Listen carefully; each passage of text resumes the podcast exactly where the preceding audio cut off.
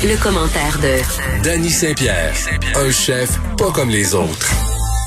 Bon, ce sera plus qu'un commentaire, je pense, parce qu'il sera là, euh, il sera là ben, jusqu'à la fin de l'émission. Euh, Danny Saint-Pierre, salut. Allô? Comment ça va? Ça va bien, il fait beau, on est bien. Content de te savoir dans l'émission parce que d'un, euh, j'aime beaucoup la, la bouffe. Là. Moi, je suis pas chef comme toi, mais je vais assurément avoir mille questions, euh, mille questions pour toi. Je suis prêt. Tout D'abord, comment ça va l'été? Ben, écoute, on a réouvert notre resto hier. Là, Tu sais, nous, on a un petit resto à côté d'ici qui s'appelle Accommodation sais, On s'est fait comme un pop-up qui perdure où on fait de Ouais. la pizza. Ben, je voyais parce que j'ai commencé à te suivre sur les réseaux sociaux. Oui. Hier, je veux dire, t'as- je sais pas ce que t'as. Une pizza, euh, mais euh, Ah, c'était une ça pizza, avait l'air euh, écœurant. Croque-monsieur, oui, c'est sûr que je fais de la petite vidéo pour les gens qui aiment, euh, qui aiment manger. Allez sur mon Instagram à Danny Saint-Pierre. C'est fait des petites stories à chaque jour de un peu de nos aventures. Là, tu sais, de... ça de la food porn là, pour certains, Oui. là, on pourrait dire ça. Hier, j'avais de la porn de fromage gratiné. C'était très sexy. Parce que là, euh, les, les gens retournent au restaurant, mais on dirait euh, tranquillement. Là. On dirait que l'habitude, euh, ils le reprennent peut-être trop doucement pour, euh, pour les propriétaires de restaurants. Mais écoute, je peux pas parler pour les autres ben ben là. C'est c'est commencé, tu sais, on voit tout le monde s'afficher avec leur visière, puis leur masque, puis tout ça. Euh, nous, on a ouvert notre salle à manger, mais on a décidé de pas ne, ne- de ne pas remettre de serveur. Donc euh, notre salle est là, elle est disponible, les tables sont distancées, les gens commandent au comptoir de façon très sécuritaire où on touche à rien, les gens sont tous euh, avec les précautions qui s'imposent. Puis euh, soit que tu pars avec tes affaires ou tu manges chez nous. Fait que c'est bien le fun, c'est différent, c'est une nouvelle business. Et le rythme, j'espère, parce que moi-même, euh, qui va tout, demande toujours au restaurant, je suis Mhm. pas encore retourné. Donc là, je me dis, OK, en fin de semaine, on y va, là. On a le droit, on y va. Alors, je pense qu'on va se déniaiser euh, tranquillement. Et euh, Danny, on va parler, on va commencer à parler d'un produit de saison. Oui. Euh, faut dire, est-ce que dans les, mettons, ce qu'il y a là, de fait au Québec, de meilleur en ce moment, c'est quoi, dans les légumes, asperges et dans les fruits, Oui. les fraises? Ok. C'est-tu la, la saison de ça? Asperges Lascal, comme Ok. si vous voyez les asperges locales avec le petit, la petite bande jaune, allez-y à fond. Ça achève. S'achève. Déjà que c'était pas une saison très forte, donc euh, allez-y à fond. Moi, j'ai acheté ma dernière caisse, je l'assume, c'est fait. Les fraises commencent, mais les, fraises commencent un peu ses coudes. Il y a manqué d'eau pendant longtemps, on a de la difficulté à avoir des travailleurs dans les champs, Euh, ça pousse comme ça pousse, on sait pas si on va être capable de tout ramasser. Il y a plusieurs régions, il y a Sainte-Anne-des-Plaines, il y a les îles, euh, l'île d'Orléans, Euh, il y a mes amis les Vaillancourt qui sont au nord de l'île de Laval. Donc, il y a de la fraise. Je pense que là, faut en profiter. Euh, la saison s'étale sur tout l'été. Il y a des provenances, il y a des sortes de fraises différentes. Fait que C'est ça, c'est parce le que les fraises hâtives, est-ce que, qu'est-ce qu'elles ont comme particularité? Elles sont, euh, elles sont ponctuelles. elles arrivent à l'heure. OK. oui, mais c'est, c'est Elles leur sont seule propres de leur personne. Est-ce qu'elles ont d'autres qualités ou c'est Ben, peut-être pas les meilleures de, la, de l'année, mais euh, Ben, c'est pas que c'est, c'est, tu sais, chaque fraise est différente. Rendu là, moi, je suis tellement content de voir des trucs sortir du sol qui vient du Québec que j'en profite à fond. C'est sûr que je toi, mange des... chaque fraise dans sa différence. Ah, là. moi, je l'accueille. J'accueille chaque fraise. Puis, tu sais, il y a des, euh, il y a même des cuisiniers dans la Scandinavie. Tu sais, on nous casse souvent les oreilles avec cette chair Scandinavie. Oui. Où on mange même des fraises immatures. Tu sais, les fraises qui sont vertes, qu'on va mariner un peu comme des capres. Moi, j'ai envie de vous donner un petit mode d'emploi aujourd'hui sur la fraise, tout au long de la saison. Sur qu'est-ce que tu fais quand tu achètes un crate. Sais, un crate, là, c'est quand même le beau carton. Hein, tu sais, c'est un carton avec un R. Où est-ce que tu as une douzaine de petits casseaux à l'intérieur. Souvent, ça descend en bas de la barre du 20 Ça vaut la peine d'en profiter parce que tu peux avoir des fraises pour l'ensemble de ton année. Ça, là, on se dit ça, c'est moins cher, on le prend, puis après ça, t'en manges. euh, là, le lendemain, ils viennent faner. Puis oui. Tu sais pas quoi faire avec, tu vas nous aider pour ça. là. Ben moi je pense qu'on va mettre les bases d'une belle stratégie de fraises. Ok. Fait que t'achètes ton crate. Est-ce que c'est un crate de fraises qui est euh, qui est numéro un ou numéro deux? Numéro un, elles sont toutes parfaites. Il y a personne qui t'a caché des fraises molles en dessous. Ben, d'habitude, c'est ça. Il y a des numéros 1 sur le top. Puis après ça, euh, Ouais, numéro 2, 3, 4, 5, 6, 7, c'est alouette. en descendant. Fait que déjà, inspectez vos petits casseaux. Après ça, moi, ce que je fais quand j'arrive à la maison, c'est que je fais un tri. Je vais prendre euh, les fraises qui sont les plus belles, je vais les mettre dans un dans un contenant, un contenant dans lequel je mets un petit papier brun ou un petit papier euh, genre un essuie-main dans le fond, légèrement mouillé. Je vais mettre mes fraises sur ça, je vais le refermer et je vais mettre ça dans mon tiroir à légumes pour qu'il y ait le moins de violence possible sur mes fraises.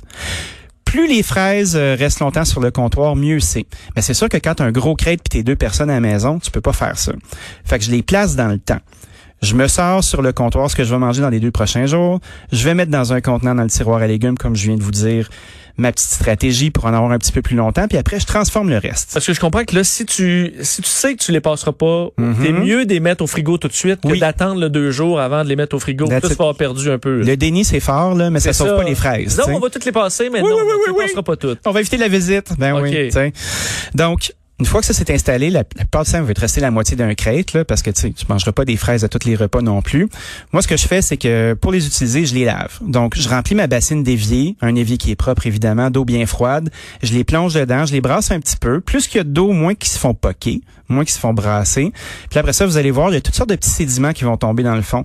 Les petites pépites noires là, qui sont dessus, là, ça va tomber, ça va nettoyer les queues de fraises de sable qui peut être possible parce que ça pousse dans la terre, cette affaire Ouais, la petite bébite morte. euh, la petite bébite morte qui peut se, ce qui est quand même bon signe. Là. Si les bébites aiment ça, c'est signe que c'est bon. Ok. tu sais. Fait qu'on nettoie comme il faut. On les repêche, on les met sur un, soit une assiette avec un petit linge pour qu'elles puissent s'essorer. Moi, j'aime bien enlever les queues. Puis après ça, si je veux les garder entières, je vais les faire geler sur une plaque à biscuits bien séparées pour qu'elles puissent geler euh, en morceaux. Puis après ça, je vais mettre ça dans un sac refermable. Fait que ça, ça, ça si on les gèle en moton, euh, ça, se- Ben ça reste un gros moton de glace. ben, euh, tu vas dégeler un moton après. ça, oui, oui. Je sais pas si t'as déjà eu ça, toi, quelqu'un qui veut te faire plaisir, puis qui arrive avec une truite dans un bloc de glace. Là, Ah oui. tu fais quoi avec ça, Christy? Oui, un tas de 8 truites en tas. Ah oui, c'est ça, comme une Ouais. brochette de truite, là, c'est un peu louche, ça. Moi, j'aime mieux garder mes fraises séparées.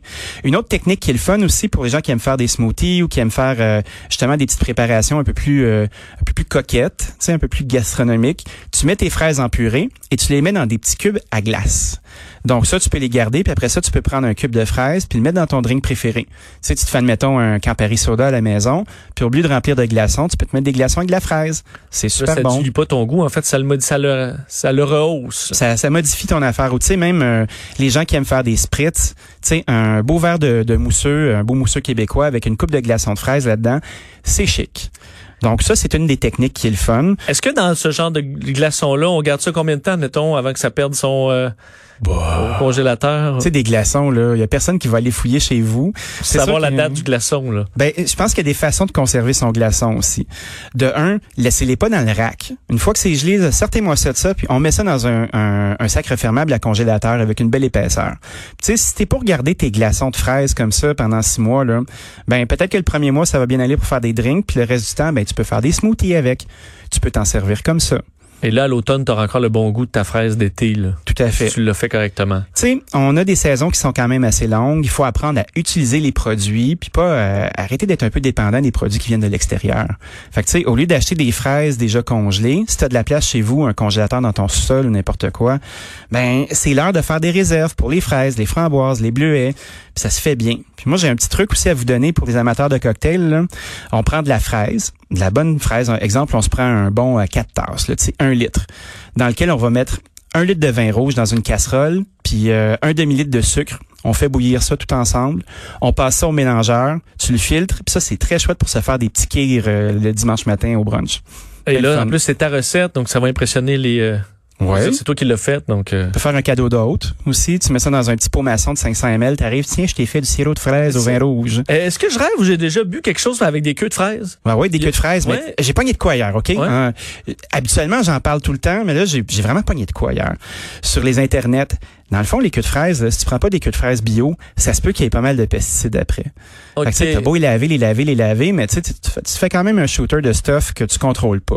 T'es mieux d'y aller avec la fraise bio si tu veux l'utiliser. T'es mieux d'y aller. Puis si tu veux te faire de quoi aux fraises, ben t'enlèves tes queues, tu laves tes fraises bien comme il faut. Moi, j'aime mieux laver mes fraises avec mes queues parce que quand tu commences à couper ta fraise, elle va se gorger d'eau. Tu sais, si tu te laisses un tronc de fraise sur le dessus, tu la mets dans l'eau, elle va aspirer l'eau. Donc, je les lave à l'extérieur, pour, je les lave avec la queue de fraise après, puis après je les équeute. Puis là, je vais me faire soit un beau jus. Euh, si vous voulez faire un jus puis qu'il n'y ait pas les petits pépins noirs, vous pouvez le passer au travers d'un tamis euh, ou une étamine. Là, tu sais, c'est vraiment un tamis qui est fin, ou même un coton fromage pour faire un jus qui est clair. Puis ça, c'est le fun. Faut en profiter. Qu'est-ce qui s'en vient euh, ensuite dans les, euh, les arrivages, disons, de 16? Ben, dans les petits fruits, après ça, c'est quoi? Framboise, Ouais. bleuet? Framboise, mûre? bleuet, euh, la mûre, la mûre arrive vers la fin. Le bleuet, euh, le bleuet, tout dépendant où est-ce que t'es, euh, tu sais, c'est vers la fin de l'été aussi. Euh, tu sais, il y a des catrinettes, des framboises jaunes, euh, il y a toutes sortes de baies qui, qui vont se présenter. Euh, il y a des radis qui commencent à sortir, les laitues, les tomates commencent à fleurir, c'est pas pour tout de suite. Je- moi, ce que j'aime bien faire pour être certain des saisons, là, je vais au marché. Tu sais, ici, on est chanceux, on peut aller au marché Jean Talon, puis partout au Québec, il y a des petits marchés locaux. Puis je parle avec mon monde. Je vais voir Monsieur Biry, je regarde qu'est-ce qu'il y a, admettons. Ça, parce que des fois, ils ont, ils ont des poires et il faut, mais Ben oui. ça, faut demander ce qui vient euh, d'ici, là. Ben, il faut que tu entres en relation avec Oui. quelqu'un, tu sais, puis tu fais comme, tu sais, moi je fais ça avec mon poissonnier, avec mon boucher, avec mon maraîcher, avec mon fromager, puis c'était tout le temps sûr de savoir ce qui va se passer à temps. Puis si t'as manqué quelque chose parce que t'es arrivé trop tard, ils peuvent t'en mettre de côté après. Puis ça, ça fait une espèce de petite prévente qui est le fun. Et là, avec les, on parlait des fraises qui avaient quand même aussi une inquiétude par rapport aux, euh, à la- la- la- aux travailleurs. là, qui- Oui. Est-ce que de aller avec les enfants dans l'autocueillette, ça peut peut-être l'été pour ça, là? Ben, En plus, les enfants peuvent se bouver pas, t'en manges une, t'en cueilles une, là. Moi, c'est ce que je faisais quand j'étais petit, mais Ben, on fait tout moins ça. cher pour les parents. Ben, tu t'en vas dans le champ, puis tu ramasses tes fraises. Puis tu sais, c'est une belle activité aussi pour euh, reconnecter avec la terre, tu sais, euh, de, montrer à tes enfants, tu les miens, euh, justement, des fraises, ça arrive pas dans un crate en styrofoam, là. Ça pousse. Faut que tu en prennes soin. Tu moi, j'ai fait un potager chez nous pour ça, pour faire, OK, une carotte, là, c'est une grosse affaire.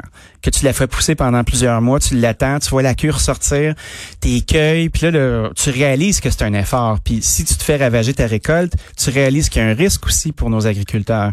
Penses-tu, parce qu'on a parlé dans- avec des entrepreneurs euh, dans les derniers jours, puis euh, eux souvent vont, en fait, depuis la crise, disent qu'il y a quand même un- vraiment un, un intérêt pour acheter, acheter québécois chez Oui. les gens.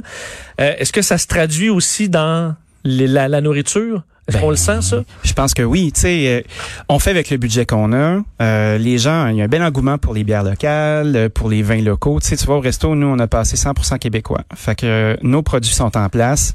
Les gens sont hyper ouverts. Ça fait des line-up pour avoir certains produits. Euh, non, ça marche. C'est un argument de vente qui marche bien, là. Ben, c'est de faire sa part aussi, là. Tu sais, nous, on est une vitrine pour des beaux produits. Fait que c'est une façon de les mettre en place. Puis de dire aux gens, ayez confiance, achetez-les, ils sont délicieux.